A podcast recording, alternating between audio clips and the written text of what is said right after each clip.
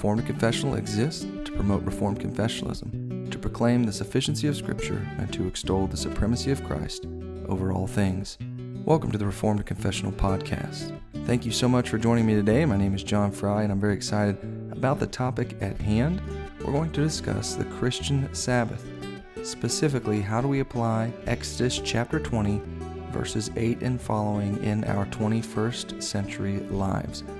Quickly before I do that, I want to just turn your attention to our website at reformedconfess.com. This past week, Brother Nick Myers released an article called A Covenantal Creation, and I hope that if you go there and you can read that in about five minutes, it does exactly what we're going to do today. We're going to take a look at some elements of creation which will necessarily point us to the hope of redemption. Also, there's a blogcast out on this same exact Reformed Confessional podcast. Sometimes we rotate episodes more like this, where it's myself or myself and Nick, and other times we will put up a blogcast for those of you who would like to read but don't want to do it at the same time that you drive to work. You can listen to us, and particularly Nick's silky, smooth voice, as he likes to self ascribe, and just my regular old plain audio coming into your ears. You can hear myself or him alternate reading those blogs to you. With no further ado, though, I'm very thankful and blessed to be part of your life. Hopefully, this is helping you build just closer to God, building in your relationship with Him. And our content, as always, comes from a reformed and a confessional viewpoint. So, upon that foundation, we launch today trying to apply Exodus chapter 20, verse 8, which is the fourth commandment. And I just want to admit that the fourth commandment can be difficult to apply. Some reasons I think perhaps it's because we desire a clean list of do's and don'ts to keep. And so when we don't have one, sometimes we struggle forging our own record of rules so that we ensure we're found obedient. And sometimes that's out of good and sometimes it's out of legalistic type motives, but we prefer, at least I do, I prefer a do this, don't do that. There's a little more yeoman work involved in applying the fourth commandment. Maybe the fourth commandment's hard to apply because we fret being thought of as legalistic for our unwillingness to attend something like a professional sporting event on the Lord's Day. Uh, maybe simply one of the reasons why it's hard to apply is because God's children just haven't considered their way of life regarding the command that says in Exodus chapter 20, verse 8, to remember the Sabbath day to keep it holy. So, in this podcast episode, I want to go through some highlights uh, like I had mentioned, referencing Nick's article, Creation and Redemption, we'll talk about how two different times in the Pentateuch we see the fourth commandment, once in Exodus, once in Deuteronomy. Once it is founded in creation, once it's founded in redemption. And then we're going to visit Tertullian and see some of his works and what he said about how we can think about applying the Sabbath. And then we will end in the Gospel of Luke to take a look at our Lord and Savior Jesus and the works that he did on the day of rest. What I want to do now is look at Exodus chapter 20, verses 8 through 11. When we read this, keep in mind the Hebrew word Sabbath means to cease. Therefore, ceasing from work to worship is largely what's in view in the fourth commandment. And this commandment, like I said, is explained twice once in Exodus, once in Deuteronomy. So let's compare them. I'm going to read the Exodus passage immediately followed by Deuteronomy. So if you hear some of the same things twice, no, the recording is not faulty. And no, you didn't accidentally hit the skip back 15 or 30 second button on your device. So here we go. Exodus chapter 20, verses 8 through 11, saying, quote, Remember the Sabbath day to keep it holy. Six days you shall labor and do all your work but the seventh day is a Sabbath day to the Lord for your God. On it you shall not do any work, you or your son or your daughter, your male servant or your female servant, or your livestock or the sojourner who is within your gates. For in six days the Lord made heaven and earth, the sea, and all that is in them, and rested on the seventh day. Therefore the Lord blessed the Sabbath day and made it holy. Now, Deuteronomy chapter 5, verses 12 through 15, saying, quote, Observe the Sabbath day to keep it holy. As the Lord your God commanded you, six days you shall labor and do all your work. But the seventh day is a Sabbath day to the Lord your God. On it you shall not do any work, you or your son or your daughter, or your male servant or your female servant, or your ox or your donkey, or any of your livestock, or the sojourner who is within your gates that your male servant and your female servant may rest as well as you. You shall remember that you were a slave in the land of Egypt, and the Lord your God brought you out from there with a mighty hand and an outstretched arm. Therefore, the Lord your God commanded you to keep the Sabbath day. So there we have it. And among the differences above between the Exodus and Deuteronomy passage, the most significant is the basis for observing the Sabbath. In Exodus, Moses grounds the Sabbath day in God's work at creation. But in Deuteronomy, Moses bases the Sabbath day in God's work in redemption from slavery to Egypt. So what we get here is not a contradiction, but a complement. The combination of Exodus chapter 20, verses 8 through 11, and Deuteronomy chapter 5, verses 12 through 15, displays the fullness of the purpose for keeping the Sabbath, that we may look back at God's work at creation, we may image our God by following the pattern of resting 1 and 7, and that we would look ahead to the reality of our redemption. Both provoke worship in the believer. So, in this way, we'd reference what the Second London Baptist Confession 22.8 of religious worship and the Sabbath says we can view the Sabbath as a day of rest that produces worship. So, think about why. I'm hoping that cultivates in you a little bit of motivation. Why should I think about how I live on the, the Sabbath day or the Lord's day? How do I live? And why do I want to contemplate this? Why do I want to open my Bible, study this, talk to my pastors and elders about this? Why do I want to listen to this podcast? Because we rest not just from our physical labor, but we rest with a purpose, and that's to worship. So we suspend our normal activities in the other six days, and it's not just a slothful type self service, although we do rest and we have spiritual and physical rejuvenation and rest, as we will see, but it's to pursue worship. And one other thing I wanted to mention in way of motivation this creation and redemption foundation that propels us toward observing the Christian Sabbath is in the Westminster Larger Catechism. I just want to say shout out to the Larger Catechism. Uh, I'm a huge proponent of the shorter, which is, in my experience, more often quoted, but the larger just has some content that is very helpful. The larger catechism in question 121. 121 asks, quote, Why is the word remember set in the beginning of the fourth commandment?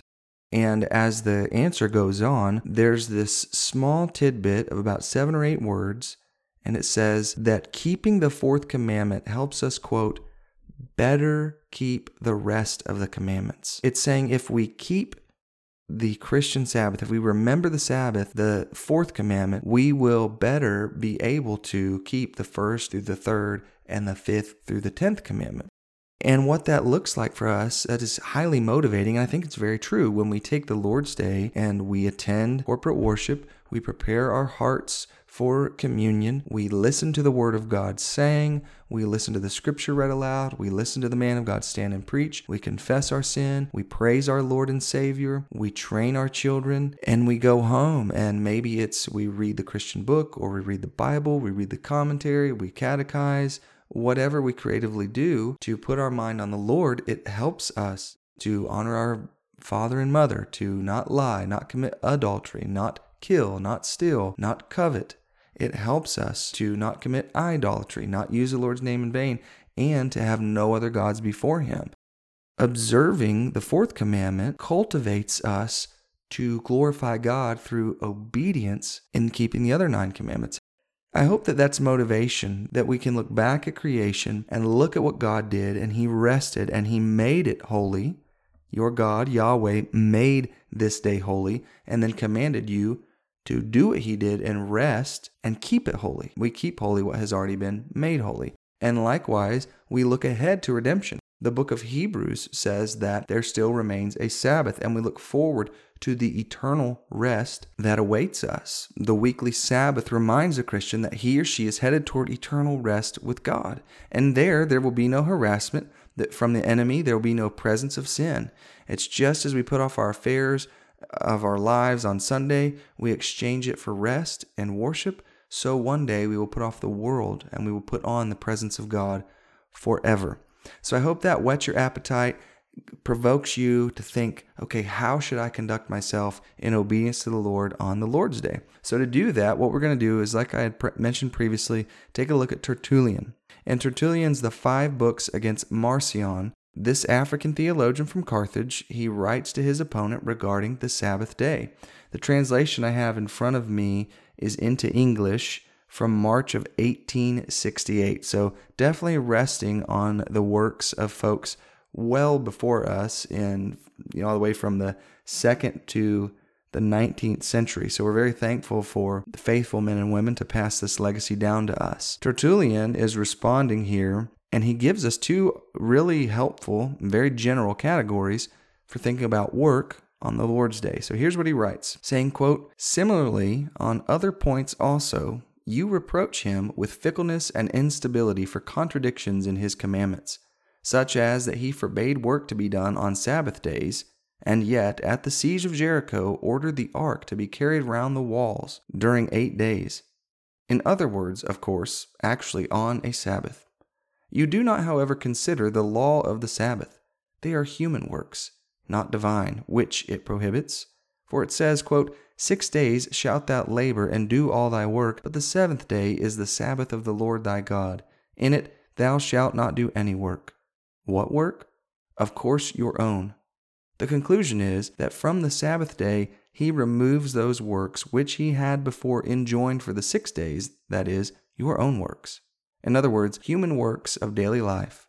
Now, the carrying of the ark is evidently not an ordinary daily duty, nor yet a human one, but a rare and sacred work, and, as being then ordered by the direct precept of God, a divine one.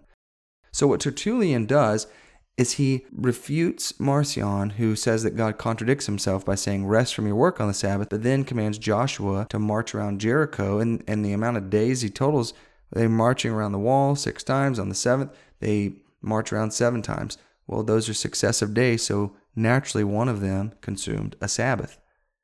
But Tertullian makes an outstanding point that this was a divine work. And so, what the commandment gives us clear direction on is resting from human works, to pursue divine works and even rest in those divine works, some of the aforementioned ones. And he's saying what God had commanded Joshua to do in the book of Joshua was divine. It was not ordinary daily duty. It was not something you would find yourself normally doing on the other six days, but a rare and sacred work. And so he gives us two categories, and that is divine and human, a divine work or a human work. So if we're trying to apply the fourth commandment, Perhaps when we employ these categories into our Lord's day lives, we may ask, is this activity a divine work or a human work? And if it's a divine work, we pursue it. And if it's a human work, we don't. So, with that, we want to look at Jesus, who gives us some clear examples of what a divine work is. And first, let me acknowledge that the life and works of Jesus, yes, they came before Tertullian, but like a modern day preacher provides the examples of Jesus to illustrate the application of his sermon's focal point, it's also it's our Lord and Savior in the Gospel of Luke who best displays how to apply the main thrust of what I think Tertullian was getting at there. So, we're going maybe not in a historical left to right sequence, but we're taking Tertullian's distillation of his thoughts on the Sabbath and we're saying we think they're faithful because that's exactly what Jesus' life displayed. So let's take a look at Luke chapter 6, verses 1 through 5, and I'm going to turn my Bible back there and we will read it in just a moment. If you take a look at Luke's gospel, though, you'll see that one of the recurring themes of controversy between Jesus and the Pharisees is the right use of the Sabbath. So here in Luke chapter 6, verses 1 through 5, we begin to see some examples of divine works that Tertullian had mentioned. It reads like this quote, On a Sabbath, while he was going through the grain fields, his disciples plucked and ate some heads of grain, rubbing them in their hands. But some of the Pharisees said, Why are you doing what is not lawful to do on the Sabbath? And Jesus answered them, Have you not read what David did when he was hungry? He and those who were with him? how he entered the house of God and took and ate the bread of the presence, which is not lawful for any but the priests to eat, and also gave it to those with him? And he said to them, The Son of Man is Lord of the Sabbath. So they ask him the question, Why are you doing what is not lawful to do on the Sabbath? This is a reference to Exodus chapter 34 and verse 21. Exodus chapter 34, verse 21 reads as follows. Quote six days you shall work but on the seventh day you shall rest. In plowing time and in harvest you shall rest. So that would be one of the areas that would contribute to this pharisaical way of thinking. And jesus knowing their heart knowing their mind knowing their thoughts he knows that they are definitely knowledgeable on this story from king david. And he says have you not read what david did when he was hungry. Now David ate the showbread, and you can read about that in 1 Samuel chapter 21, verses 1 through 9. So not only does Jesus defend the priority of human necessity here on the Sabbath, but he does something even greater when he references David. I think that his reference to David contributes to the revelation that he's the antitype who will sit on the throne of David forever, as was promised to David in 2 Samuel chapter 7, verses 8 through 17. So Jesus does multiple things here, and for our sake of applying this in Exodus, we see that there is a ritual not to eat the bread of the presence. And and the way that the Pharisees would apply that is you don't go plucking grain from fields. You rest. What Jesus does here is he defends his disciples and shows that human necessity trumps religious ritual even on the Sabbath day. And if we think that that's coming from some type of layman's opinion, he says in verse 5 the Son of Man is Lord of the Sabbath. Now, there is a commentary here I have that uh, it, it's on, it's from the Holman commentary, and it's on Luke chapter 6, verse 5, which is very interesting. I read this carefully because not every point on this chapter do I agree from the author, but I thought that this one, uh, it's a gentleman named Trent Butler, was helpful to me. It says, quote, The Pharisees surely did not miss this point. Only God could make such a claim. Jesus, the Son of Man, identified himself as Son of God with divine authority. And such authority forces people to choose follow Pharisaic interpretations of the law or follow the Lord of the Sabbath. What word really helped me here was interpretations, and that's what it boils down to. Jesus, by comparing himself to David, Jesus, by explicitly saying the Son of Man is the Lord of the Sabbath, he is making his application of the fourth commandment the highest, the authoritative one over these Pharisees. And so we have freedom in knowing that on the Lord's day, we, as we seek to rest from our work and we rest with the purpose of worshiping, that we are able to prioritize human necessity. One way that we do that happened to me last week. This past Lord's Day, my daughter had been sick, she had been ill, and I went to the store and bought her medicine. I was not crippled in my conscience by disobeying the Spirit and principles of the fourth commandment, I went and prioritized human necessity for her illness and had freedom to do it because that's what the Lord of the Sabbath shows us we're allowed to do in Luke chapter 6, verses 1 through 5.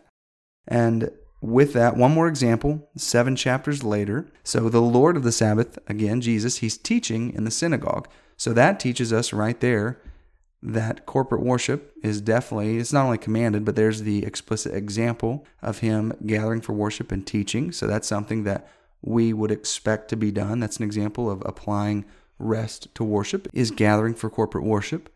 But here luke under the inspiration of the holy spirit records it like this saying quote and behold there was a woman who had had a disabling spirit for 18 years. She was bent over and could not fully straighten herself when Jesus saw her, he called her over and said to her, Woman, you are freed from your disability. And he laid his hands on her, and immediately she was made straight, and she glorified God. Now, instead of rejoicing at this act of mercy, the leader of the synagogue grows indignant at Jesus and the woman, and he says, quote, There are six days in which work ought to be done. Come on those days and be healed, and not on the Sabbath day wow, is my reaction to that. But thankfully, Jesus exposes the leader, and just like he defended his disciples for eating grain, he responds to the leader by defending the woman, and he says, quote, You hypocrites! Does not each of you on the Sabbath day untie his ox or his donkey from the manger and lead it away to water it? And ought not this woman, a daughter of Abraham, whom Satan bound for eighteen years, be loosed from this bond on the Sabbath day? So there's several things revealed there when Jesus exposes their hypocrisy, but that would even contribute to our theology of animals. When I think about how we ought to think of animals, I often think back to Genesis chapter 1 and 2 in the fall, and then the Levitical law with the sacrifice, and then the freedom to eat what we want in the New Testament. But here is another verse that would contribute to a robust theology of how to think about animals. He's saying this woman is greater than the ox or the donkey. He doesn't condemn them for untying the ox or donkey and leading them away to water. But he shows that the woman is greater than the ox or the donkey. And we we gather that from Genesis chapter 1 verses 27 and 28. She was made in the image of God. And to our God, she is a member of the sanctified people of Israel. She is a daughter of Abraham. Also, what Jesus teaches us here is the spiritual element. So don't lose that. So far, we've seen human necessity and we've seen physical rest, we've seen worship, but right here, we see spiritual rest being given to this woman.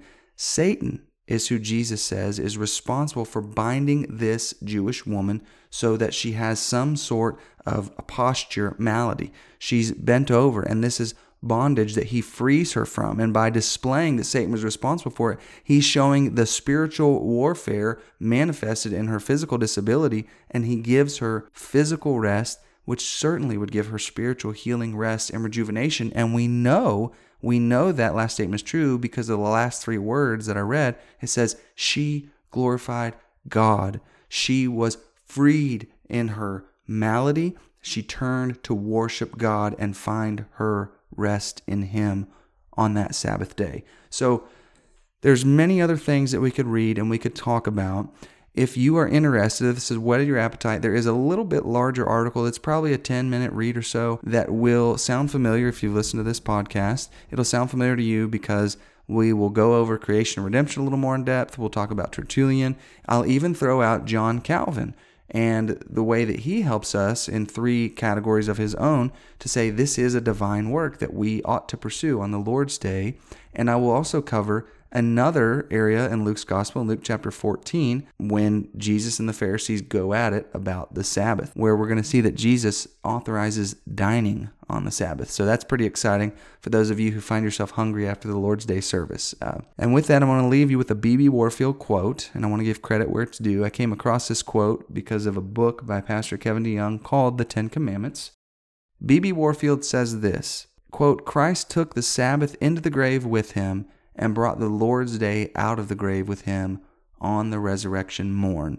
And I'm sharing this at the end because maybe you've wondered, well, that was the fourth commandment. That was the Sabbath. It was even on a different day of the week. How do we know these principles are applicable for the post resurrection Christian.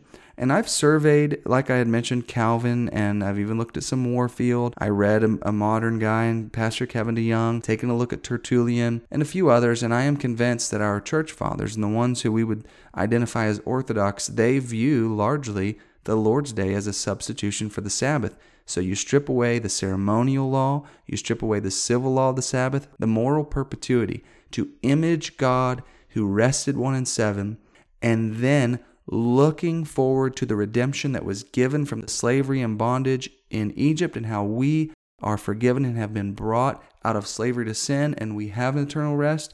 By doing that, we carry forward the moral obligation to worship God in our rest on the Sabbath day. So the Lord took the Sabbath in the grave with him, and on the resurrection morn, he brought out the Lord's day.